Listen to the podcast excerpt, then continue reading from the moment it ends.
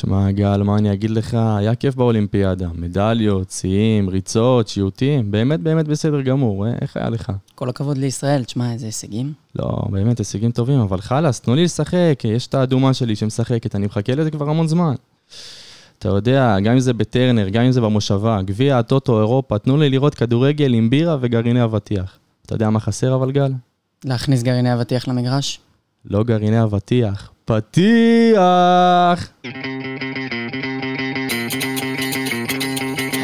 בוא נראה את ברדה עושה את זה שוב! 3-2 באר שבע! זה פשוט מטורף מה שקורה פה! הנה שוב באר שבע, בטירוף על השער! איזה שער!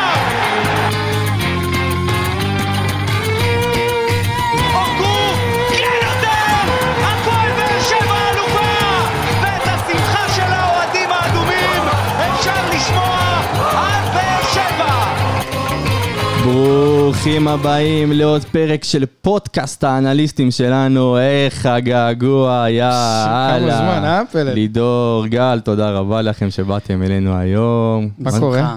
מה שלומכם? מעולה. כן, איך היה בחול, איך היה באלת, חברים, מה קורה? עזוב חול, היה משחק מאז חול. וואו. תשמע, בוא נדבר רגע על המשחק. היה בעיניי כיף, כמו שלא היה לי כיף, במשחק כדורגל שנתיים. שנתיים? אני לא יכול לדבר, לא הייתי במשחק, זה בעיה. אתה חגגת במקומות אחרים, לא פחות. איזה חגגתי, ראיתי את המשחק בלפטופ שלי, בלובי של לגונה. תשמע, אתה לא יודע מה הפסדת. אווירה, קהל, גולים, כדורגל שמח. מה נבקש יותר? חתואל עם גול של חתואל. שאתה אומר, כאילו רק לחתואל זה יכול לקרות דבר כזה. רק לך זה יכול לקרות. כן, בדיוק.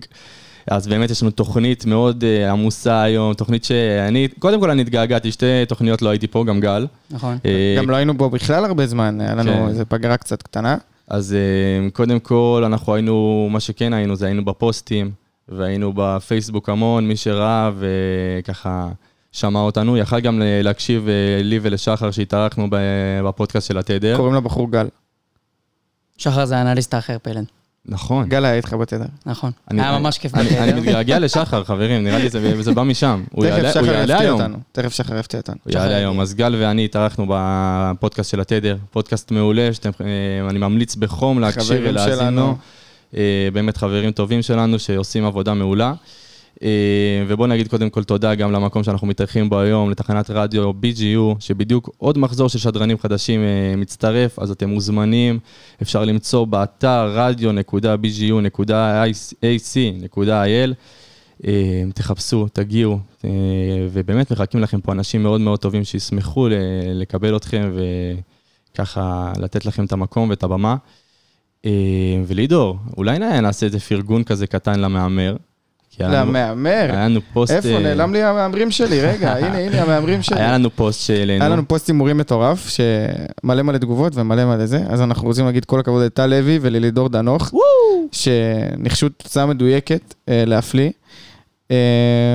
וחברים, תמשיכו להמר כל פוסט שאנחנו זה. בסוף העונה אנחנו נעשה פרק מטורף עם כל מי שזכה בהימורים, מי שהכי גבוה יקבל מאיתנו דברים שווים, תאמינו לי, אנחנו על זה, יהיה כיף. כן, גוסבסקי. ועל הדרך, אני רוצה להגיד, הייתה לנו באמת עלייה גדולה בעמוד בשבועות האחרונים, ואם יש פה מאזינים חדשים, אז קודם כל ברוכים הבאים, ומקווים שתישארו איתנו ושנעניין אתכם, וזה הכל. מוזמנים להמשיך להגיב, לשתף, להצביע ולאמר בעמוד הפייסבוק של האנליסטים. אנחנו פה מחכים לשמוע אתכם, לראות הדעות שלכם, אנחנו כמובן מנסים לענות לכל מי שמגיב בכל פוסט, אנחנו כאן בשביל לשפר את תרבות השיח פה, אנחנו כאן בשביל לענות ולדבר. וגם חשוב לנו לשמוע את הדעה שלכם באמת, ולייצר איתכם איזושהי אינטראקציה ואיזשהו שיח, תמשיכו לעקוב אחרינו. אז גל, באמת ככה... לקראת המשחק ולפני המשחק אני חושב שמענו על, או אחרי המשחק, שמענו על רכש מאוד מאוד מעניין, אנחנו כמובן עוד מעט נעלה לפה אורח מאוד מאוד חשוב ומסקרן שאני שמעתי אותו מדבר וראיתי אותו כותב וזה, אמרתי אין מצב שאני לא מביא אותו לפודקאסט.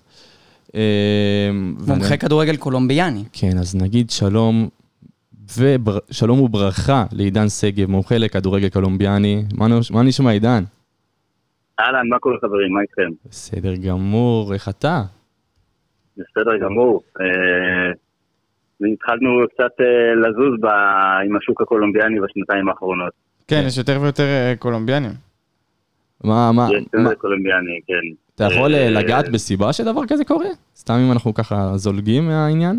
אני חושב האמת שאני לא יודע להגיד מה קרה פתאום. אני כן יודע להגיד, אני בשנתיים האחרונות בערך נמצא בקשר די טוב עם דודו, מהקאוט שלכם. כן. ואני יודע, אני באמת מאוד הופתעתי, כלומר, כשהוא דיבר איתי, וזה היה בהתחלה, כל הסיפור בעצם התחיל עם בלדומר פרלסיה, שהיה אמור להגיע אליכם, שאגב שם גול ניצחון לקבוצה שלי הלילה. אתה מדבר על הקשר האחורי, שדיברו עליו עונה שעברה. על הקשר האחורי, כן, שהיה כבר, לפי הבנתי מדודו, שהכל היה סגור, ואז אתלטיקו נציונל, זו הקבוצה שאני אוהד, נכנסה ברגע האחרון, ונקרא לזה חטפה אותו. אז מפה זה התחיל, אחרי זה היה מועמד עוד איזה קשר אחורי שגם סגר בקולומביה בסוף, גם קשר טוב, ואז בסוף הגיע אגודלו, שזה גם הוא התייעץ איתי מבחינת האופי של השחקן והמאפיינים שלו, ודודו, אני מאוד הופתעתי לגלות שהוא בשנים האחרונות, עוד לפני כן, מאוד מאוד מעורה ומבין בשוק הזה. לא תמיד זה יוצא, כי לא תמיד זה הכל תלוי בו, אבל... לדעתי הכיוון הוא טוב, אחרי זה גם שמענו שבני סכנין הביאו שנה שעברה את שניים, גם את סבסטיאן ולאסקס וגם את אוסוולדו אנריקס. כן, אז באמת אנחנו... אני לא יודעת כמה מאמנים פה באמת פתוחים, אבל אני יכול להגיד לכם בתוך שעוקב מאוד מקרוב אחרי הליגה הזו כבר הרבה שנים, יש המון כישרונות שם ובמחירים באמת טובים שאפשר להביא. אז באמת, אם מדברים ככה על מחירים ועניינים, קיבלנו ככה רכש לקבוצה שלנו, דנילו, בואו תספר לנו קצת את מי אנחנו מקבלים, מי השחקן שמגיע אלינו? דנילו מורנו אספריה, זה השם, אספריה זה דבר שמחייב לוותיקים. והבנתי שאין הקשר. אין קשר משפחתי עם פאוסטינו הגדול. דנילו אספריה הוא שחקן שבכל... זה שחקן שדווקא את רוב הקריירה עשה בחוץ, וזה אגב בשונה מהאגודלו, אגודלו הגיע אליכם כשהוא היה בסך הכל 3 חודשים בארגנטינה וזהו, כל שאר הקריירה שלו הוא עשה בקולומביה, דנילו עשה לא רק שהוא עשה בחוץ, הוא עשה את רוב הקריירה במזרח התיכון.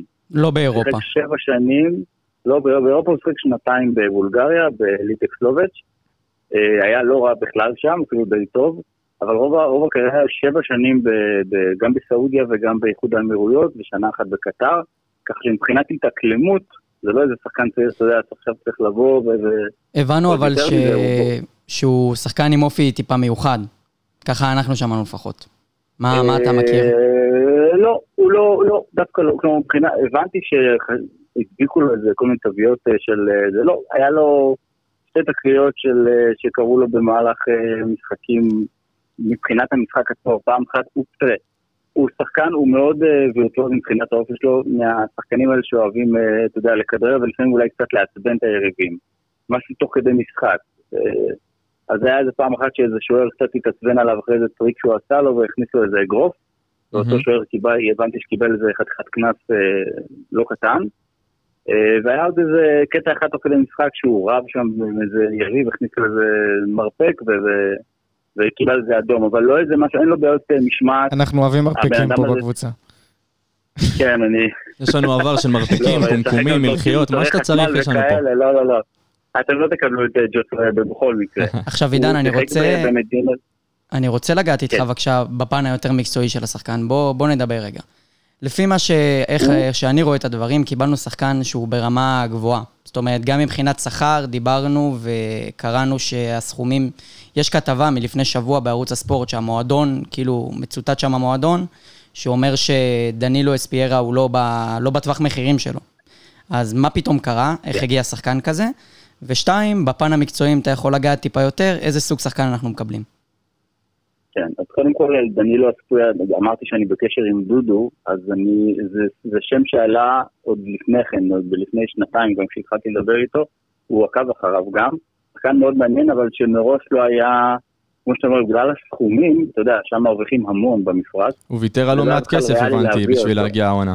הוא בין המרוויחים הגבוהים בליגה שם במפרץ, אז תחשוב מה, הוא לא, זה בכלל לא היה ריאלי להביא אותו לפה. פעם היינו מדברים בינינו עליו, הוא שחקן הוא הגיע לפה, אני הבנתי ממה שקראתי בעניין איתו, שהוא רצה, הוא ניסה את הליגה, את המפרץ, רצה להגיע לאירופה בגיל שלו, הוא היה אמרנו רק שנתיים בבולגריה, רצה לנסות שוב אירופה, אני מניח שזה שאתם משחקים בקונפרנס ליג, זה גם קצת משך אותו, הוא את הכסף שלו כנראה כבר עשה, הבנתי שהוא לא הסכים לחתום על פחות משנתיים, אז גם זה, חתמו אותו גם לשנתיים, מבחינת שחקן, אני חושב שמקבלים פה שחקן שהוא סובר שוויון בליגה. תרחיב. כי הוא אומנם מבוגר, מה זה מבוגר? 32, זה לא ילד, אבל גם לא קשיש, אבל היתרונות שלו זה א', המהירות, יש לו מהירות מאוד מאוד גבוהה, לא רק המהירות, וגם היציאה מהמקום שלו, כלומר, יכול לדפוק לספרינט, וזה לא הרבה מגינים הצליחו לעצור אותו, והיכולת כדור שלו היא אבסולוטית, כלומר, הוא הולך להיות מאוד קשה למגינים איתו, מאוד מאוד קשה. הוא גם שחקן לפי הנתונים שאנחנו רואים, הוא שחקן שיודע להבקיע, בוא נגיד בעונה האחרונה, הבקיע 8 שערים ב-17 הופעות, כל העונות לפני זה הוא בידוד ספרתי, מדובר גם בשחקן שמשחק, תקן אותי אם אני טועה, גם בקו וגם כחלוץ, נכון? הוא משחק בקו, בעיקר בקו. בעיקר בקו, בעיקר באמת משחק גם בשמאל, בקולומביה הייתה תקופה קטנה ששמו אותו גם כחלוץ מרכזי, שם נראה לי הוא פחות, הוא לא כל כך פיזי, כלומר הוא מבנה גוף שהוא יחסית, לא רזה, אבל לא פיזי, לא איזה דובן זפתה כזה, הוא מטר 77, הוא גם לא גבוה, משחק הראש שלו זה לא להיט, רוב השנים שלו הוא מפקיע ברגל. נכון, הוא לא הבקיע, כל העונה שעברה הוא נגח 2 נגיחות רק לכיוון השער, גם באמת הנתונים תומכים. ביוטיוב כל הגולים זה ברגל. נכון, והנתונים גם הנתונים גם תומכים במה שאתה אומר לגבי הקו, לגבי האגף ועמדת החלוץ. בעצם שהוא מהאגף הוא מוסר הרבה מסירות מפתח, אתה יכול לראות נתונים טיפה יותר שמנים נקרא לזה, וכשהוא עובר לעמדת החלוץ, אם הוא מבקיע הוא מבקיע, אם לא, הוא לא עושה יותר מדי והוא די נעלם. עכשיו כן, אני אגיד לכם מה אני חושב, אני חושב שקודם כל הצלחנו לעבור חצי רעיון בלי להגיד טוני, אז אני קודם כל כל הכבוד לנו. אני חושב שזו השוואה לא נכונה עדיין. אתה עוד לא ראית. בגלל זה אני חושב שהשוואה לא נכונה. אז למי השוואה? איקולציה אתה אומר. לא חושב שצריך להשוות אותו, עד שאני לא אראה אותו במגרש בטרנר, אני לא משווה אותו לאף אחד. כן, אנחנו דיברנו הרבה פה על, גם שדיברנו בהקשר של איקולציה, על קשיית התאקלמות לפעמים ו... אתה יודע, המרחק מהבית, כמה זה משמעותי באמת לשחקנים שבאים כל כך רחוק ו... תשמע, בסופו של דבר הוא משחק מחוץ לבית כבר 8 שנים, 9 שנים. ולמעט 3 שנים, הוא שיחק כל הקריירה שלו, הבחור יצא בגיל 17-18 לברזיל, כלומר, אומנם זה עדיין דרום אמריקה, אבל זה מחוץ לבית בגיל 18. גם בוא נגיד שאי אפשר להגיד לי שיהיה לו קשה להתאקלם עם המזג האוויר. אם זה מה שהיה הבעיה, אני גם חושב שהיה עם הגודלו, אבל אם אפשר היה להשליך את זה על הגודלו, אז פה זה ממש לא הבעיה. הוא גם יותר מנוסה ויותר מבוגר מהגודלו. הוא גם, אני אמרתי את זה ברעיון לפני כמה ימים, העובדה שהגודלו היה בעצם תלוי בחברים שלו, ופה זה לא, הגודלו לא יוצר, הגודלו היה צריך לקבל את הכדורים והוא לא קיבל. הספריה לא צריך שיתרו בשבילו, הספריה יוצר לבד. לא יודע, אני הולך להיות החלוץ המרכזית לכם שם, אבל... העבודה שהוא יצא בקו, אם יש שם חלוץ מספיק טוב, אני חושב שנקבל מספיק כדורים מהספריה, פחות מעניין. אנחנו גם רואים... טוני, אני לא כל כך אובייקטיבי, אני חושב שהספריה כשחקן טוב יותר מטוני, יכול להיות שטוני אולי ישתלב טוב יותר, אז הייתי מכונה משומנת בשנים של האליפות. כשחקן, אני חושב שהספריה באמת אחד מהאיכותיים שהגיעו לפה, שאלה רק באמת תראות, איך הוא ישתלב. אני חושב שיש פה גם עוד שאלה שצריך לגעת בה, הרי אנחנו, עדי באר שבע, חיפשנו חלוץ וחיפשנו מגן שמאלי. בסוף קיבלנו שחקן כנף, שהוא לא בדיוק חלוץ, יכול להיות שהוא באמת ברמה גבוהה, אבל גם, שאלה רגע, במשחקים האחרונים לא הרגשת שחסר לך מישהו שם? על חשבון איקולציה נגיד? אני חושב שיש בסגל פתרונות גם בשביל שחק בלי איקולציה. מי? זה מה שאני חושב. חתואל שיהיה לדקה 70? מי? חתואל, אני חושב שיחזקאל יכול לשחק בקו. תשמע, זה אני לא אשקר שיש בעיה, אבל עמדת החלוץ לא יותר דחופה לחיזוק מבחינתך? הייתי מעדיף חלוץ שיכול לשחק גם בקו, ולא שחקן קו שיכול לשחק גם חלוץ. זאת הכוונה שלי. עכשיו, יש פה באמת... אני יכול לענות לכם על זה, כי אני שאלתי את דודו, דיברתי איתו על גם שחקנים שאני חיפשתי, על התפקידים שמדברים, וכששמעתי על ההחתמה, שאלתי את דודו מה נסגר, לא דיברנו על שחקן קו. הוא אמר ברגע שהייתה לנו צ'אנס להביא אותו, לא ויתרנו אותו. אנחנו יכולים כבר להבין לבד לגבי מה חשבו עליו בקבוצה. כן. למרות שאני די נוטה להסכים איתכם, או מי שאמר את זה שם, שאם צריך שחקן בתפקיד מסוים, כנראה שזה יותר חשוב מאשר להביא שחקן שהוא אולי טוב, אבל לא לתפקיד שאתם צריכים. כן. אנחנו דיברנו הרבה על הרכש של העונה הזאת של באר שבע, שבאמת עשו רכש למקומות שצריכים, שחקנים לתפקידים שלמשל היו צריכים מגן, הביאו אותו, שהביאו שחקן לאמצע, הביאו אותו. ובאמת זה השחקן היחיד שלא יגיד שאין צורך, אבל זה לא שחקן שהיה דיבור לעמדה מסוימת שצריך להחליף. עכשיו, אני חושב שזה צריך לשים את זה על השולחן. אם יבוא חלוץ בנוסף, אז זה רכש מעולה וכולנו נהיה שמחים. אם זה בא על חשבון חלוץ, אני חושב שתהיה לנו בעיה עונה, ואני חושב שזו טעות לעשות כזה דבר. אני לא חושב שזה בא על חשבון. אתם חושבים שבגלל שיש לכם מספיק שחקני קו, אולי אפשר להסיט אותו לעמדת החלוץ במספר מסוים של משחקים. השאלה היא כמה מוצלח זה יהיה. תשמע, הוא יודע לכבוש. מבחינת זה אני לא דואג. השאלה באמת כן, כי הוא לא פיזי בשביל להיות חלוץ רחבה לדעתי. אין לו משחק ראש בשביל להיות חלוץ רחבה. אני לא יודע מה השיקולים באמת. הזכרת קודם את טוני, אחת הפנטזיות הכי גדולות של בכר זה שהוא יצליח לשחק עם טוני חלוץ. הוא ניסה את זה כל הקדנציה וזה אף פעם לא עבד. אני מקווה שהפועל באר שבע לא מנסה לעשות משהו דומה הפעם, כי לדעתי נשלם על זה. לסיום, עידן, ככה אימור שלך, איך השחקן הזה ייראה אצלנו העונה? אתה מוקלט. כן, אני כבר נפלתי עם אגודלו, וזה רק עם אגודלו לזכותי אמר שלא קיבל יותר מדי הזדמנויות, לא שחק הרבה. אני חושב שמי שאמר שאגודלו הוא שחקן נפל, ומי שאמר שאגודלו לא שחקן נפל, כי אנחנו לא באמת ניצלנו את ה100% של אגודלו פה אצלנו. חד משמעית, כן עידן, תמשיך. אני יכול להגיד לכם שראיתי את אגודלו בשבועיים האחרונים, מאז שהתחילה הליגה בשלושה משחקים, הוא עשה בשלושה משחקים יותר מה שהוא עשה בכל הקדנציה באר שבע לצערי. כי פשוט שם יודעים להפעיל אותו. הוא כבש, הוא כבש.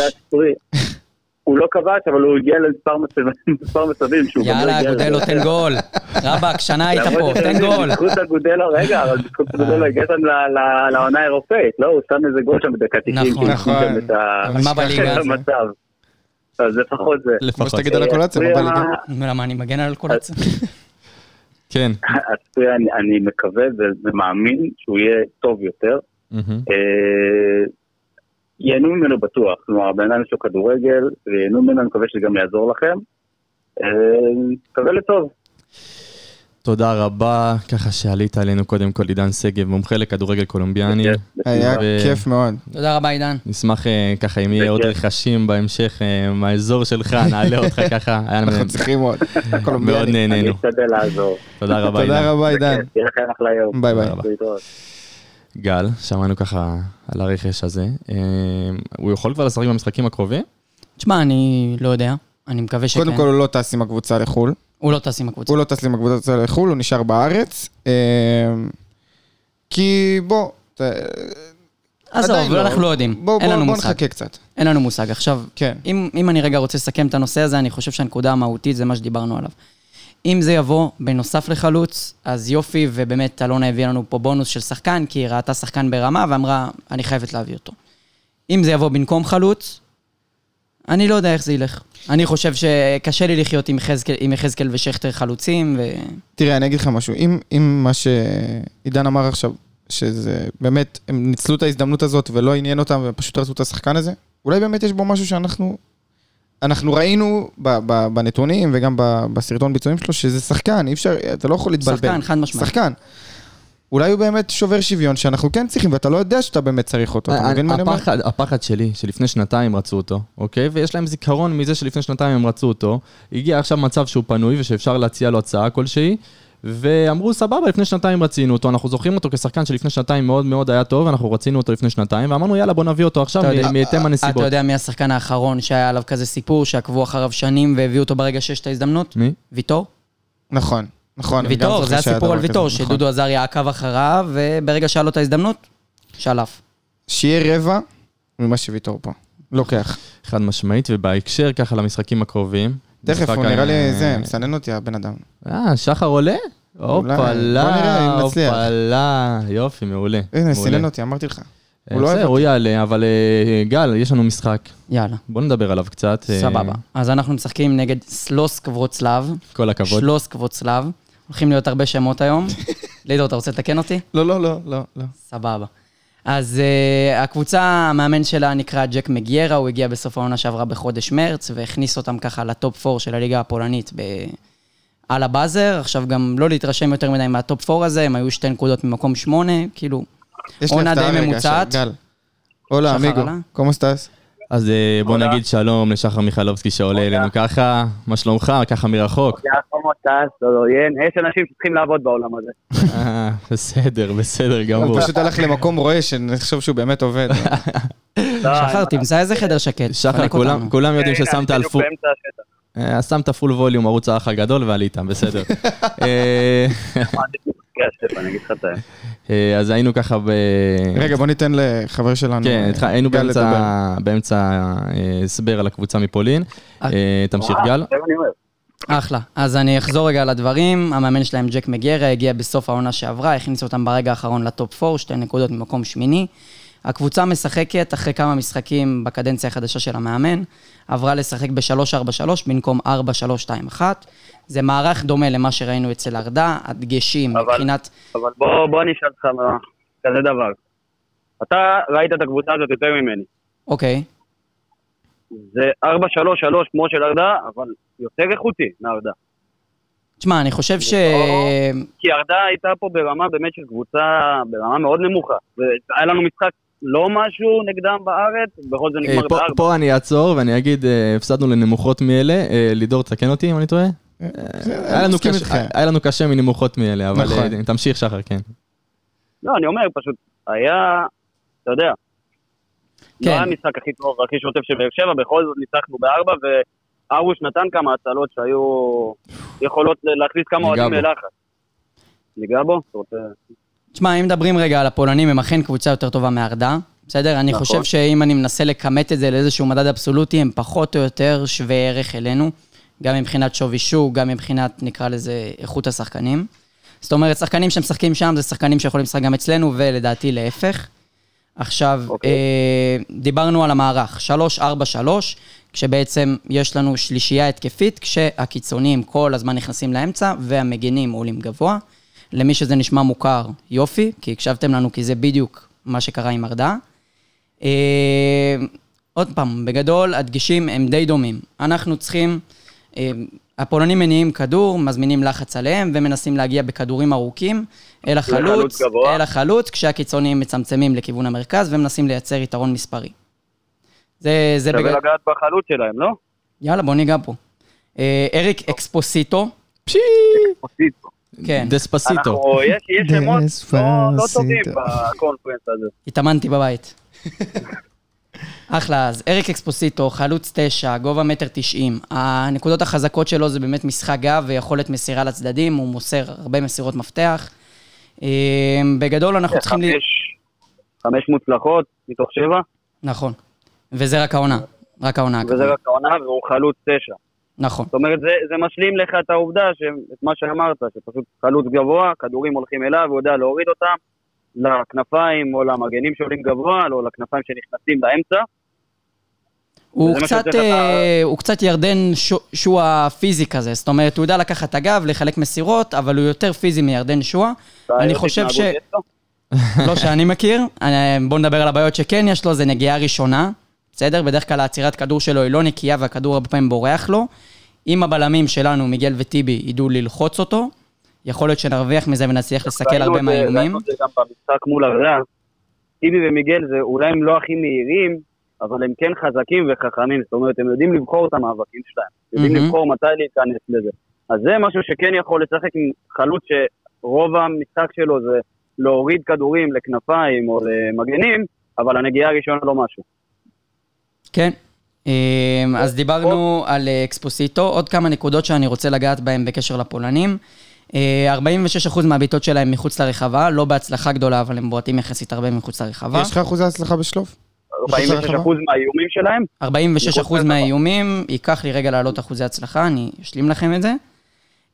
הבקיע עונה 3 שערים כבר בקרנות, 40% מהקרנות שלהם מסתיימות בנגיחה לכיוון השער, שזה המון. שרים נייחים. אחוז הצלחה של קלה. אין כאלה, אין כאלה, באמת. הם מעבירים 15 קרוסים למשחק, שגם זה המון, ב-24% הצלחה, שזה לא רע בכלל. זאת אומרת, אנחנו מסתכלים על קבוצה שמניעה כדור, משחקת כדורים ארוכים, קרוסים לרחבה, מנסה לייצר צירופים עם שני הקיצונים שנכנסים למרכז, ונסו לשחק דאבל פאסים עם אקספוסיטו בין עצמם, וזה בגדול מה שאנחנו צפויים לראות מהם. מבחינתנו, אני חושב שהדגש הכי חשוב שלנו הוא מריאנו בררו. למה? מריאנו בררו... ידעתי, חיכיתי לזה, שחר, חיכיתי. חיים שלי. דיברנו על דאבל פאסים על אקספוסיטו, אם לצורך העניין בלם מקבל את אקספוסיטו עם הגב, יצטרך מישהו שיסגור שם את השטח מלפניו. זה צריך להיות בררו. בדיוק התפקיד של קשר כמו מריאנו בררו. נכון. עכשיו, גם אחת הנקודות החזקות ביותר של הפולנים היא הצטרפות מקו שני. גם זה, אנחנו נצטרך את בררו באמת במשחק הזה בסי, והוא יצטרך עזרה, וזה מבוא אם אתם רוצים רגע לדבר על חוליית הקישור שלנו, אפשר רגע לפתוח את זה? אפשר לעבור לזה, אפשר לעבור לזה. בדיוק רציתי, אתה יודע, אמרת בררו, וזה גם לקבל את החלוץ שלהם, את ה... איך אמרת שקוראים לו? אקספוסיטו. אקספוסיטו. הכנתם זה מראש? לא. בקיצור, אבל מה, זה התיאום שיש במקום הזה. אבל אם כבר דיברת על השלישיית קישור, אם בררו עושה את זה, כמובן שכל ה... משחק לא יכול לקום וליפול עליו, אז צריך עוד עזרה. השאלה, אם גורדנה יצליח לתת את העזרה הזאת. או, אז באמת כמו שאמרת... באמת כמו שאמרת, בררו אולי מגיע אחרי המשחק האחרון, אני חושב, הכי טוב שלו בבאר שבע, משחק האחרון, נגד הרדה. אחרי 4 משחקים הכי טובים שלו. תשמע, הוא היה פשוט, פתיחת עונה מעולה, אבל המשחק האחרון נגד הרדה, היה יוצא דופן, זאת אומרת, הוא מסר אחר בנסירות, הוא תיקל אחר בחילץ אחר הרבה.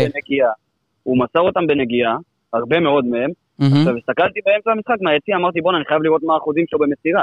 הוא מסר הכי הרבה מסירות, זה ב-94% הצלחה. עכשיו, זה לא תגיד שהמסירות שלו היו רק אחורה או רק לבלמים. הם היו גם הרבה מאוד קדימה. בנגיעה של שיטות חמילה אחת. אז גם בנתונים רגע? רק שנייה, היה לו איזה 20-30 דקות, שהוא היה ממש בזון, ואתה יכול לראות משהו נורא בולט, ששחקן בזון, שחקן קישור, הוא מוסר ומתפנה, מוסר ומתפנה, מוסר ומתפנה, ואני חושב שזה הדבר שבררו עשה הכי טוב. זאת אומרת, מעבר לתיקולים ומעבר לאגרסיביות, הוא ניהל את המשחק בצורה יוצאת דופן. דיברת על 63 מסירות מדויקות, יש לנו 9 חילוצים, 25 מאבקים, 16 מתוכם מוצלחים. שמע, מדהים. יותר מ-50% הצלחה במאבקים. נהדר. פשוט היה מעולה במשחק האחרון, וגם הוסיף בישול. בכלל חבל. אני חושב ש... אותם משחקים, 2 גולים, 1 מטורף, זה בישול. זה עם כל המספרים האלה. אחלה מתאזרח. אני חושב שיותר מכל הוא מראה... שחר הוא... ישראלי. מה שיותר מהכל הוא מראה לנו דומיננטיות. כאילו, אתה יודע שהוא שם ואתה מרגיש אותו ו... בדיוק. נכון, וזה הספיק לנו מול הרדה, ואני חושב שפה מול הפולנים אנחנו נצטרך יותר עזרה, ואם כבר מדברים על הקישור, אז בואו נדבר רגע על גורדנה. חייב להיכנס יותר לעניינים במשחק הקרוב, בררו לא יצליח להחזיק שם את הקישור לבד, לא משנה כמה טוב הוא יהיה. רגע, אני אשאל רגע בהקשר לגורדנה, בעונה שעברה השילוב שלו עם אזולאי באשדוד, זה הוביל, זה היה מין כימיה כזאת שעובדת, שמראה... כן, אבל עוד פעם, גורדנה באשדוד שיחק 6, זאת אומרת, איפה שברר הוא משחק, עם 6 יוצא קדימה, מה זה אומר? הוא קיבל הרבה מאוד עזרה, גם משני הקשרים שהיו איתו, אם זה אבואקל או עוד אחד מהקשרים של אשדוד, שאני באמת לא זוכר כרגע, וגם חמודי כנען, שעל הנייר פתח בצד שמאל. אני לא מדמיין אותו, יוצא קדימה הרבה, קודם כל הוא לא יפתח כשש, אבל נגיד ואתה רואה אותו פותח אצלנו כשש, סבבה, קרה מצב, בררו עם אדום, מורחק, לא יודע מה, הוא פתח כשש, אתה מדמיין את דור מיכה וגם זיספורי יורדים אחורה ככה לסגור אותו, יש לנו... הוא לא יכול להיות הגורדנה שהיה שנה שעברה באשדוד. הוא יהיה חייב להביא איתו את האגרסיביות והאינטנסיביות, כי אין לנו את זה בכמויות כמו שיש לאשדוד. עכשיו, רואים את זה גם במשחקים הקודמים, תשמע, הוא נכנס למעט מאבקים, עם אחוזי הצלחה לא כל כך טובים. אנחנו לא רואים את הדומיננטיות שלו, הוא מסר חצי מהמסירות המדויקות של בררו, כאילו, זה משהו, אנחנו צריכים את גורדנה יותר בעניינים, יותר פעיל, יותר רוצה ויותר מפוקס. הרבה יותר מעורב, כן. עכשיו, השאלה שלי, אם במשחק הזה, בואו, כולנו יודעים שכנראה זה לא יקרה, אבל אם במשחק הזה, אתה יודע, אם אתה... משחק שאתה מצפה לעבודה מאוד מאוד חזקה של קשר אחורי, אם לא שווה לפתוח עם השלישייה הזאת של בררו, פטרוצ'י, גורדנה. ואז אתה מספסל את ספורי. בדיוק. נכון. אני לא חושב שזה יקרה, כי אני לא רואה את פור יוצא מהרכב, וזה כבר נקודה אחרת, אבל... זה נקודה אחרת שאני רוצה רגע שנתעכב עליה, בסדר? אני דיברתי על ספורי, ואני... בוא נגיד, תמיד שדיברנו על הרכבים, וזה אני הייתי האחרון שאומר שצריך לפתוח עם ספורי. מספר סיבות, זיכרונות מעבר, רגשות מעורבים לגביו, לא אהבתי את השחקן הזה. וכשאני חושב על ההרכב למשחק הבא, אני לא רואה אפשרות שהוא לא ישחק, ואני אסביר למה. המשחקים האחרונים שלו מראים שיפור מבחינתי, אתם עושים לי פרצוף. פלד מסתכל לנו, אל תרגו אותי, בבקשה, אל תרגו אותי. למרות שאני מסכים איתך, אני חושב ש... הוא הגיע שונה, העונה הזאת, בינתיים נדפוק שעוד פעמים מהשולחן, אבל בינתיים הוא הגיע שונה, אני חושב גם שינוי בראש תפיסתית. אני חושב שאם יש לך שחקן ששתי משחקים רצוף, משחק כמו שצריך, תמשיך איתו. עכשיו אני אגיד לך משהו שאני חושב עליו, שאני באמת לא מסכים איתך, אומר לך דוגרי, כי במשחק נגד ארדה בחוץ, אתה לא ראית ממנו כמעט שום דבר. עכשיו, מתי ראית את זה? מצבים נייחים, שזה כולנו יודעים שיש לו, אי אפשר לקחת לו את הדבר הזה, מצבים נייחים, רמזי ספורים, מטורף, אחלה של שחקן. אבל רוב הפעולות שלו היו מתי, כשהוא קיבל את החופש הזה של ה4-5 מטר לעשות חופש, בלי לחץ עליו, או במצבים נייחים. עכשיו, נגד הרדה בבית, אני לא אשכח את זה, מחצית ראשונה, הקבוצה כמעט לא יוצאת קדימה, כן, בלוק נמוך ואין הצטרפות והכל, אבל הוא רוצה לקבל את הכדור בין 4 שחקנים של הרדה, וזה חזר על עצמו שוב, במקום ללכת למקומות תנועים. עכשיו, אני לא רואה את זה במשהו שתורם לקבוצה שלי, אתה, כשדור מיכה נכנס, הוא נכנס הרבה יותר טוב. כן, בואו לא נשווה בין רמזי ספורי לדור מיכה, פשוט... ברור שלא, אבל עדיין. תשמע, אני חושב ש... שחקן יצירתי יותר, אני ראיתי את רנדי ספורי, כמה פעמים מבקש לקבל כדור, כשסוגרים אותו 4 שחקנים, ומתעקש לקבל את הכדור באזורים האלה. זה לא תורם בשום צורה, אני באמת במשחק הזה, אני לא יודע אם הייתי פותח איתו, ושוב, אתה יודע, הגול שלו הגיע מפנדל, שוב מצב נייח, לא שאני מזלזל בפנדלים, אבל זה עוד פעם מצבים נייחים, שזה אי אפשר לקחת לו באמת, אבל עדיין, אני לא רואה... אני חושב שכדי שרמזי ספורי יהפוך לשחקן הרכב, יש 3 סוגיות שצריכות להיפטר. סוגיה הראשונה זה מה שאמרת, חוכמת משחק בפן הכי בסיסי של ללכת לשטחים הפנויים, לקבל את הכדור, לשחק מהר. סוגיה שנייה זה לשחק תחת לחץ, בדיוק כמו שאמרת, זאת אומרת, כשלא נותנים לך 4-5 מטר או 3 שניות לקבל החלטה, אלא שחקן על הגב שלך, ואתה צריך לעשות בילדאפ, לשחרר את הכדור הצידה, להסתובב. בדיוק. פה הוא טעון הוכחה. ודבר שלישי, כדי לחיות כ-10 בשלישיית קישור שלנו לאורך כל העונה, רמזי ספורי יצטרך לעשות הגנה. נכון. חייב לעשות הגנה. חייב, לא רק לחץ, הגנה. במשחק כזה, במיוחד במשחק כזה, שהקשר האחורי שלך הולך לעבוד יותר ממה שהוא עבד נגד ארדה במשחקים קודמים.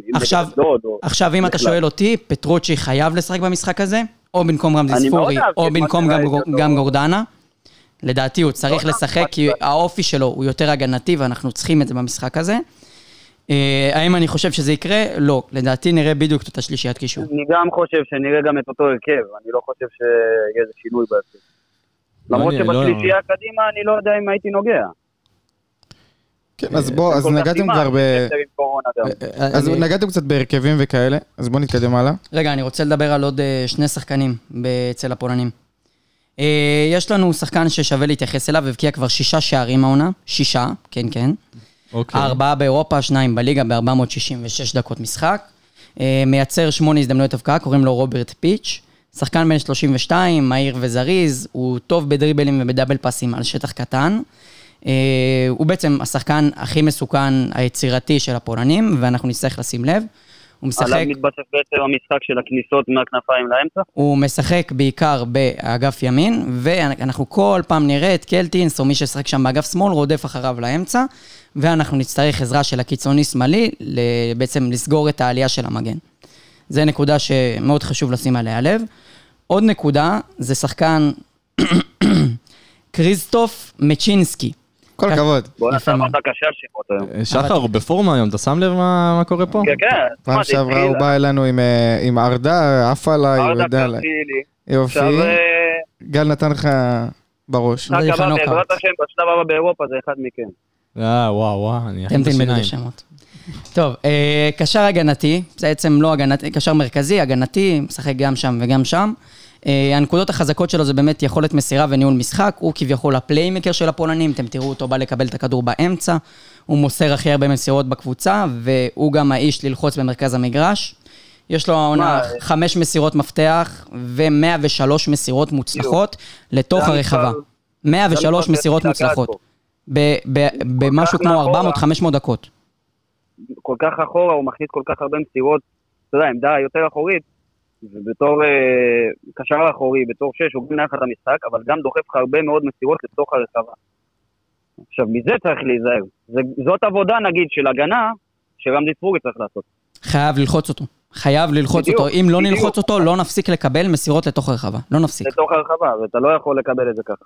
עכשיו, גם שווה להתייחס, לדעתי יש להם בעיית שוער קלה, הוא ספק כמה גולים מעניינים, אגף שמאל שלהם באופן כללי הוא יותר פגיע, הוא פחות חזק הגנתית, ואגף שמאל שלהם ימין שלנו, שווה לתקוף ממנו. מה אתה אומר? אנסה קולאצה. תלוי מי שחק, כן. לא, גם בחילופי מקומות ביניהם. כן. ואני חושב שבאופן כללי, אם מסתכלים על הקבוצה, מדובר בקבוצה שהיא פחות או יותר שוות כוחות אלינו, יש לה מאפיינים טיפה אחרים, היא משחקת טיפה אחרת, כמו שנגענו בזה. היא קבוצה הגנתית בהחלט פגיעה, והתקפית היא גם בהחלט פורה. מה אתה אומר? שכחת להגיד מי משחקת לה בהגנה. ורדסקה, ששחק בביתר מיודענו. ורדסקה. חברנו. היה מיובש תקופה. כן. אז בהקשר לזה, אנחנו מקבלים כמה, תמיד אנחנו מקבלים מהמאזינים שלנו הודעות בפייסבוק, לגבי הדברים שהם רוצים שנדבר עליהם. אני חושב שאי אפשר להתייחס קודם כל למשחק האחרון של דדיה. זה היה פשוט... אי אפשר להתייחס או אי אפשר לא להתייחס? אי אפשר לא להתייחס. בוא נגיד שעדיף לנו לא להתכנס לזה. כי אין לך על מה לדבר, אחי. פשוט לא היה טוב. אפשר להגיד דבר אחד. לא נעלה פה נתונים, לא נעלה פה כלום. דדיה נתן לרוני לוי על מגש את כל התירוצים שהוא צריך בשביל לפתוח עם אבו עביד מול הפולנים. חד משמעית ו... אני אגיד לך מה. אבו עביד, ראינו אותו גם משחק נגד ארדה, התקפית הוא כמעט ולא תורם לך. נכון. מה זה כמעט? הוא לא תורם לך התקפית. אבל שחר, אני חושב שאחרי המשחק האחרון של דדיה, אני מעדיף את הדבר הזה מאשר מה שדדיה עשה. שחר, אני אגיד לך משהו, עדיף שמישהו שלא יהיה טוב התקפית, אבל לא יהרוס לך בהגנה, כי דדיה, פשוט זה מה שהוא עשה. מגן צריך קודם כל להגן, לא? כן? תסביך גולדברג. אתה אל תבנה על המגן שלך שיבשל לך שערים, תבנה על המגן שלך שלא יפקיעו לך שערים. אתה יכול לבנות, אבל זה תוספת. ברור, זה בונוס. ובצמד המשחקים, שתי ההזדמנות הכי טובות שהגיעו אלינו זה דדיה. שניהם. נכון, שתי דמות שלו. ומה הוא שיחק? 50 ומשהו דקות ויצא? נכון. אז עדיף שיהיה מישהו שישמור עליך מאחורה, ומקדימה, אתה יודע, זה בונוס שירוץ קדימה, אבל זה לא צריך לבוא על חשבון ההגנה. אם לא שמתם לב, יש פה, איך קוראים לזה? תדגם חדש שירוץ פה. בקרב עוד הפועל באר שבע. שהוא? כרגע. שהוא הומצא כרגע, גל המציא אותו עכשיו. איזה כיף. תסביך גולדברג. אתה צודק, אתה צודק חד משמעית, ואני אגיד לך מה, מאוד כואב לי וחבל לי. אני דיברתי הרבה על עניין הביטחון של דדיה, ושהוא צריך לדעת שהוא משחק, והוא היה כמה משחקים, אני חושב 6 משחקים הוא לא שותף. 6 משחקים הוא לא שותף, הוא נכנס, גל שנייה, הוא שותף, ובאמת כמו שאמרת, הוא הביא את כל הסיבות למה הוא לא הולך לשחק אני חושב, הוא לא הולך לשחק, נקודה. הוא ישחק, הכל בסדר, הוא יקבל את הצ'אנסים שלו לחזור, אבל הוא איבד כמה נקודות במשחק הזה. רוצים ניגע רגע בארוש? חד משמעית מגיע. היה לו התחלה, כאילו היה לו משחק? 2 הצלות חבל על הזמן. נכון, ב10 דקות הראשונות היו הצלות מטורפות. גם ההצלה ב1-1 שם, מהטעות שדיברנו עליה של דדיה, הציל לדדיה ככה את התחת, וגם בחופשית לקח כדור מעולה. שאלה אבל. כן. משחק רגל גם היה טוב, לא רע. שאלה, שיש לו שתי בלמים כאלה, ולפניו, זה מרגיע אותו יותר? חד משמעית. ברור. אבל ארוש קודם כל זה שואל, שאתה יודע, יצא לי לראות כמה אימונים בעוונותיי עכשיו של ארוש, אוף עלינו. כן, אבל זה שואל שבאמת כיף לראות, כאילו אתה רואה נוכחות מאחורה, צוחק לי בפנים. רק בפנים, אחי. לא כמו שהחרות האלה צוחקים לך פה ליד המיקרופון. אני בפנים, אחי. תמשיך, שחר, תמשיך. בקיצור, זה באמת שואף שכיף לראות, צריך להגיד זה גם על גלאזר, כן? אבל ארוש היה גם שחק, זה שואף שכיף לראות וגם הוא נותן... שואף פוטוגני, אחי, הוא שואף פוטוגני. כל טוב. אולי אתה אוהב לראות את זה ככה. לא, אני מסתכל... לא בקטע של המראה. ארוש ידוע כשוער שכביכול עושה הצלות גדולות. זאת אומרת, דופק זינוקים גם שהוא לא צריך, אתה יודע, על התמונה. גם בשולים גדולים הוא אוהב. בואו נדבר על מיגל וטיבי. קודם כל, אני רוצה להגיד מזל טוב לטיבי. על מה? מזל טוב איתן. נולד לו ילד, בת, בן. מזל טוב. הלוואי שיעשה ככה מחר במשחק. אני רוצה להגיד שככה רשם שהוא אחלה, אחלה, אחלן. איך הוא קרא? אחלן. סתם, אני אומר שחר, זה אחלה של שם. אוקיי. אני רוצה גם לגעת בטיבי, אתה עוד מעט תיגע בנתונים, אני חושב אבל בהתייחסות, אני אחבר ככה לספורי, שיש לנו שחקן שבמצבים נייחים, מרים כל כך טוב ומייצר מצבים במצבים הנייחים, אני חושב שיש לך שחקנים כמו ויטור וכמו טיבי, שאתה יודע, יכולים... ויטור במשחק הקודם, היה לו XG של 0.87, זאת אומרת, היה חסר לו 10% לגול. זה נס שהוא לא הציע משחק קודם. אז אני חושב ששיתוף של ספורי במשחק הזה, שיש לך נוגחים כל כך טובים, זה לא... די עם הפרצופים, אני עם ספורי הפעם. איך חזרנו לספורי שוב?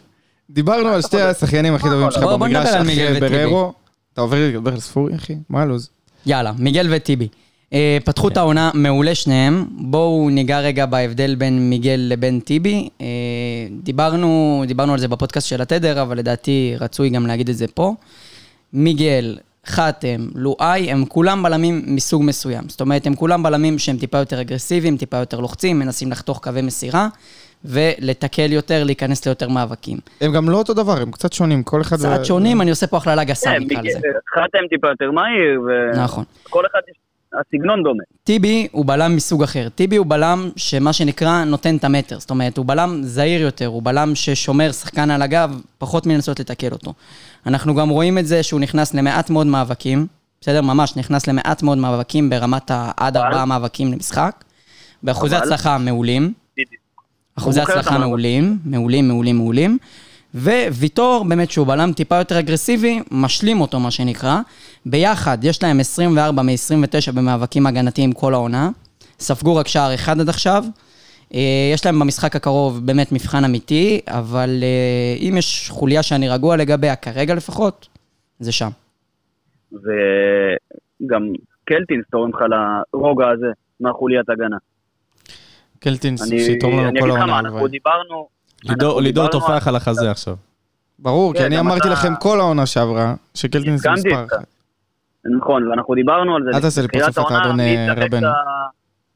מי יצחק את המגן שמאלי, במיוחד עכשיו שאביב סולומון לא קשיר ב100%. הוא עדיין לא קשיר? עדיין לא קשיר, כנראה שגם קלטינס תפתח היום. אני לא יודע מה קורה שם. לא מספיק יודע פרטי בשביל להגיד לך. אבל כן, עזוב אותי. חייב לישון קצת שחר, אתה עובד המון. מי שישמע את זה בחמישי. אוקיי, תמשיך. עכשיו, קלטינס באמת נותן לי סוג של שקט, כי זה גילית עוד עמדה שהוא יכול להיות טוב בה. אם זה מגן ימני, ואם זה קשר מאחורה, ועכשיו זה גם מגן שמאלי. ואני חושב שהקולות שהיו בשביל לשחרר אותו מהמועדון, בתחילת העונה... לא חושב שהם קענים יותר. לא לשחרר, אבל אתה לא תעשה כלום לאורך עונה עם קלטינס מגן שמאלי. אביב סולומון יהיה חייב להיכנס ולשחק, או שיגיע מגן שמאלי אחר.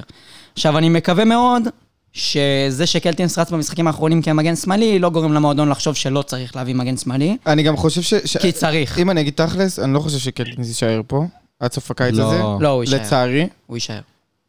לא חושב. תלוי גם הרבה בעוד שחקן שנדבר עליו אחרי זה. אתה יכול לדבר עליו עכשיו. יאללה, אתם רוצים לגעת ביוספי? תראה, אני חייב להגיד משהו. רגע, גילוי נאות. לא, א' גילוי נאות, כן. גילוי נאות, חלקנו חברים של יוספי, למדנו איתו, מכירים אותו, ועדיין מביאים את דעתנו כאוהדי באר שבע. תמשיך. כאוהדי באר שבע, בניסיון לעשות את זה כמה שיותר מקצועי וכמה שיותר ניטרלי. אני חושב שההתעסקות ביוספי כרגע הורסת, בעיקר לא. אני מסכים איתך. היא הורסת בעיקר לא. כי אם אף אחד לא היה מדבר על זה, ולא היה יוצר הבאז הזה, אף אחד לא היה שם לב על זה, וזה היה עובר מתחת לרדאר. כן, אבל יוספי לא היה משחק. תשמע, יוספי נמצא עונה... בסדר, גם יוספי שנה שעברה לא שיחק לך בכל המשחקים. אין בעיה, אז הוא בא ואומר, אני נתתי שנה שעברה... אז בסך הכל משחק אחד הוא יושב על הספסל, הוא יכול לסתום את הפה. אני נתתי עונה שעברה, אני חושב שמה שגורם ליוספי לדבר, זה... אני חושב שככה הוא רואה את הדברים. הוא בא ואומר, אני נתתי עונה שעברה, עונה סבבה, אני מצפה העונה להתקדם. אוקיי? להתקדם. או ללכת לשחק במקום אחר, או להיכנס להרכב, או לפחות לרוטציה, להיות ל-15 שחקנים הראשונים בהפועל באר שבע. כמו שהוא היה העונה שעברה דרך אגב. עכשיו העונה, עשו כל מה שהם יכולים הקבוצה, כדי לייצר סיטואציה שבה יוספי לא יכול לקבל דקות, ובטח לא במרכז המגרש. הוא לא יכול לקבל דקות במרכז המגרש, לא משמעותיות. אני חושב, רגע, אבל למה... אני חושב שמי שעשה את המסע הרכש הזה, לא חשב עליך אני הולך לדפוק את יוספי. הוא לא חשב עליך אני לדפוק את יוספי, אבל הוא לא חשב עליך אני הולך לקדם את יוספי, שזה הדבר הכי, שזה דבר חשוב למועדון. בסדר? זה הפרוספקט הכי גדול שלנו כרגע. עכשיו... אבל אנחנו קבוצה שרוצה לקדם את הקבוצה, או קבוצה שרוצה לקדם את יוספי? שניהם, אפשר לעשות את שניהם, בטח שאפשר לעשות את שניהם.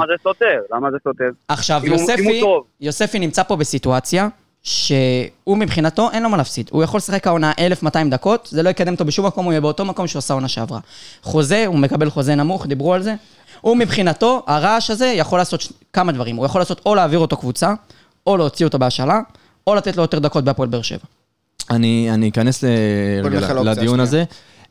אני אגיד שהרבה מהאוהדים שאני שומע אותם, גם בתגובות וגם בשיחות הבין-אישיות, מדברים על עניין הכסף. אני חושב שהעניין הכסף זה עניין חשוב, אבל דווקא סביב השיח הזה, זה הנושא הכי צדדי. נושא העניין של הדקות, ונושא ההתקדמות, כמו שאמרת אותו, גל, אני חושב שזה הנושא המרכזי. בסופו של דבר, אפשר לדבר הרבה על עניין שחקני הבית וכל העניין הזה. אני חושב שברמה האישית של יוספי, הוא לא רואה מקום שבו הוא יכול להתקדם. תקשיב, אין דבר כזה שלוקחים את הפרוספקט הכי גדול של המועדון ועושים אותו שחקן 20 בסגל. אין דבר כזה. אין דבר כזה באף מועדון שמכבד את עצמו. רגע, אני אגיד משהו גם בהקשר של הראייה קדימה של המועדון. המועדון הולך קדימה בראייה של כל עונה, הוא רוצה להתקדם לכיוון של אליפות. וכששחקנים, וכששחקנים כמו מדמון, כמו רומל יגון, רואים את מה שקורה ליוספי עכשיו, אני אומר להם חד משמעית, תצאו להשאלה, תצאו לקבוצה אחרת, כי אתם לא תקבלו דקות בקבוצה הזאת, זה מה שהמועדון הזה מראה. המועדון הזה מראה אני אגיד לך את האמת, אני מסכים עם גל ב-100%, כי כשהעלינו את הפוסט על יוספי, נגענו באמת בכמה משחקים בודדים שלו. כולם ראו, זה פוסט שקיבל הרבה חשיפה, וזה באמת היה מאוד חזק, אבל אתה יודע, אתה רואה את המשחק שהיה אז עם הגול שהתברר שהוא העלה אותך לאירופה, בעונה הראשונה של יוסף. ואז אתה ממשיך, ואתה רואה נגיד את המשחק מול חיפה, ושהיית חייב פיגור 3-0 במחצית, אתה צריך להיות תלוי בעצמך להציג נקודה כדי להבטיח אירופה, ואם הגודל לא מכניס את זה, אתה עושה את זה גם, ובסוף הבטחנו אירופה, אז לא בזכות עצמנו, אבל יוספי עם גול ובישול, ומשחק אולי היחיד שהיה טוב בו מהקבוצה באותו משחק. זאת אומרת שנתנו לו את המקום שלו באמצע לשחק שוב, לא באגף ימין ולא בכל מיני עמדות מומצאות, לא בכנף, יוספי לא שחק, נתנו לו את המקום שלו באמצע, טיפה קדימה, מתחת לחלוץ, הוא יודע לעשות את זה. עכשיו, לקחת את השחקן הזה, שהוא בן 22, שלגיטימי שבשלב הזה בקריירה הוא רוצה דקות, בכל זאת זה גם צריך לזכור, אנשים צריכים לזכור, זה הפרנסה של הבן אדם. הוא רוצה דקות, הוא רוצה לשחק, הוא שחקן טוב. אני לא יודע, אני באמת לא מבין את הרצון הזה לדחוף אותו לקצה של הספסל וזה, כי אני חושב אישית שיכול לתרום לי יותר ממה שרמזי ספוג. עכשיו גם חשוב להגיד, יוספי לא שחקן מושלם, ליוספי יש בעיות, יש לו עוד לאיפה להשתפר, אבל כל מה שהוא הראה בכל הקדנציה שלו זה שהוא רוצה להשתפר ורוצה לעשות. זה גם מצליח. וגם מצליח, ופשוט חבל לי שהמועדון לוקח אותו 3 צעדים אחורה ובעיניי דוחק אותו לפינה. אנחנו נראה אותו הרבה יותר דקות, אבל... אני מקווה לראות אותו הרבה דקות, ואני קשה לי להגיד את זה, אבל אני חושב ש... הוא צריך לצאת להשאלה. אני גם לא חושב שהוא יצא להשאלה, אבל אני לא רואה אותו בסטטוס של שחקן שיוצא להשאלה. הוא לא יצא להשאלה, אם הוא יצא את זה למחירה, אבל... אם הוא יצא, זה בדיוק. אבל אני חושב שהשחקן הזה, אני מאוד רוצה שהוא יקבל דקות העונה, אני לא רואה את זה קורה בשום מצב. ואני באמת חושב שכדאי לו, ועצוב לי להגיד את זה, הוא צריך לעבור לקבוצה אחרת. אולי, אני חושב שלעבור לקבוצה אחרת זה משהו שהמועדון חייב לשים עליו וטו, המועדון לא יכול לתת לתומר יוספי לעבור לקבוצה אחרת, בטח לא, אם לא מדובר פה בסכומים של 800, 900 מיליון יורו ומעלה. גם בטח לא הטעות עם דן ביטון. עוד תהיה רציני, מי יקבל לך, מי ישלם לך. נכון, ובגלל זה, יוספי לא צריך לעזוב את המועדון, הוא צריך לצאת או בהשאלה, והמועדון צריך להתעקש על זה. עכשיו, אמרת שיוספי לא יעשה את זה, אולי אתה אומר זה מידיעה, אני באמת לא יודע.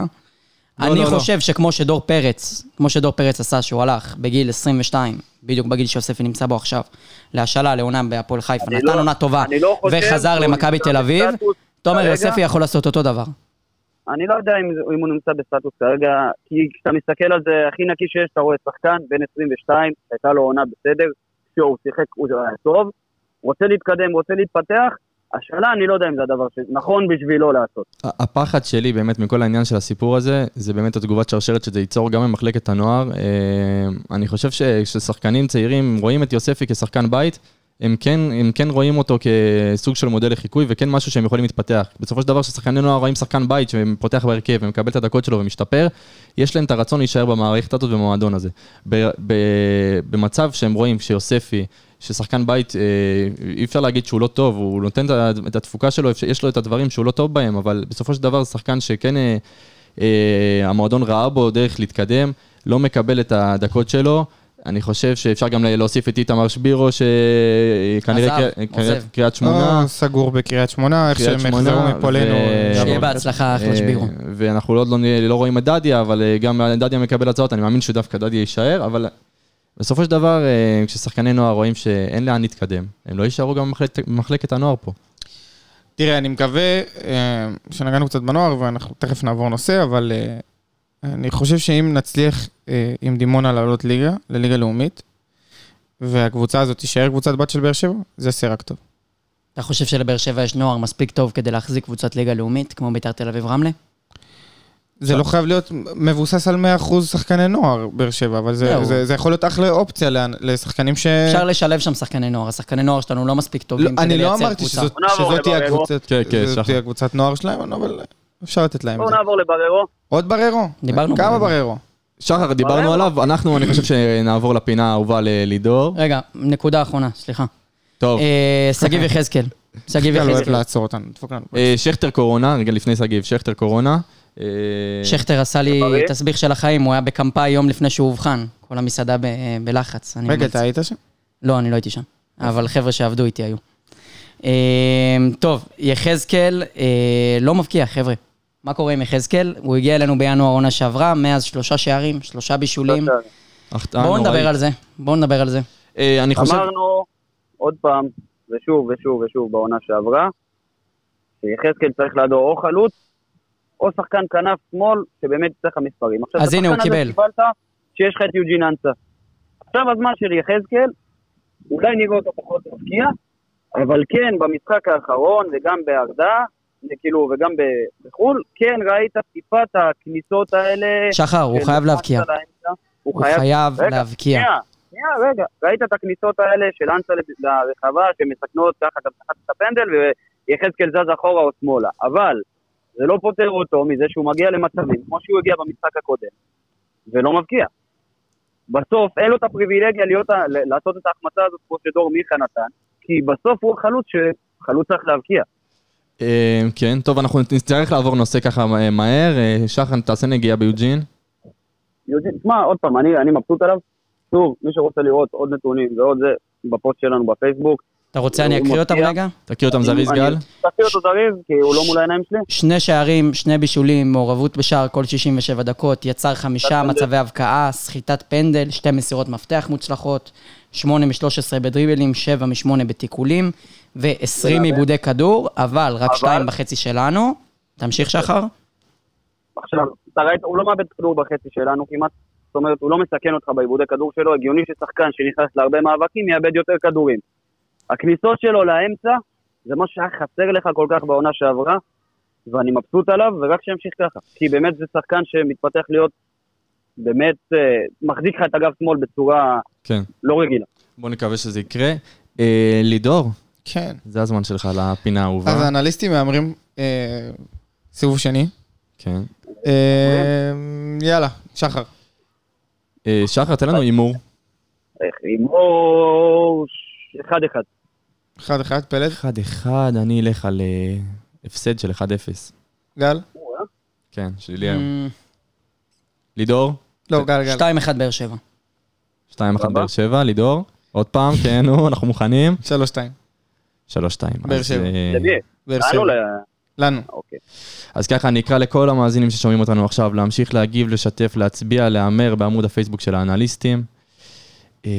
אנחנו גם נפגוש אתכם ביציאה ונגיד לכם שלום. תבואו אלינו. תבואו להגיד שלום, אל תתביישו. ברגע שמישהו יבוא להגיד שלום, קבל גם איתנו הפתעה. יאללה. גל, ייתן לו בוסה במצח. יש הפתעות, לידור? אל תדאג. סוד. אנחנו על זה. אז ככה, שוב, אני יודע ככה לאירוח פה, שבוזי ככה מערך אותנו פה יפה יפה, לתחנת רדיו BGU, שבדיוק עוד מחזור של שדרנים חדשים מצטרף, אפשר למצוא אותם באתר radio.bgu.ac.il. תודה BGU. כן, ונגיד תודה לכולם, ותודה ששמעתם את הפרק הזה. תודה לשחר, תודה לגל, תודה לפלד. ותודה רבה גם לעידן שגב שהיה איתנו היום. בוודאי. וזהו, סיימנו עוד פרק, תודה לכולם, ונתראה במשחק. מה שכן. הפוסט יהיה פוסט. מה קרה? לא קרה כלום, אבל יהיה פוסט. שלפני משחק שיעלה לפייסבוק, תהיו על זה. וביי ביי חברים, להתראות. תזכרו, תסביר גולדברג איפה שמעתם את זה פעם ראשונה. ביי ביי ביי ביי.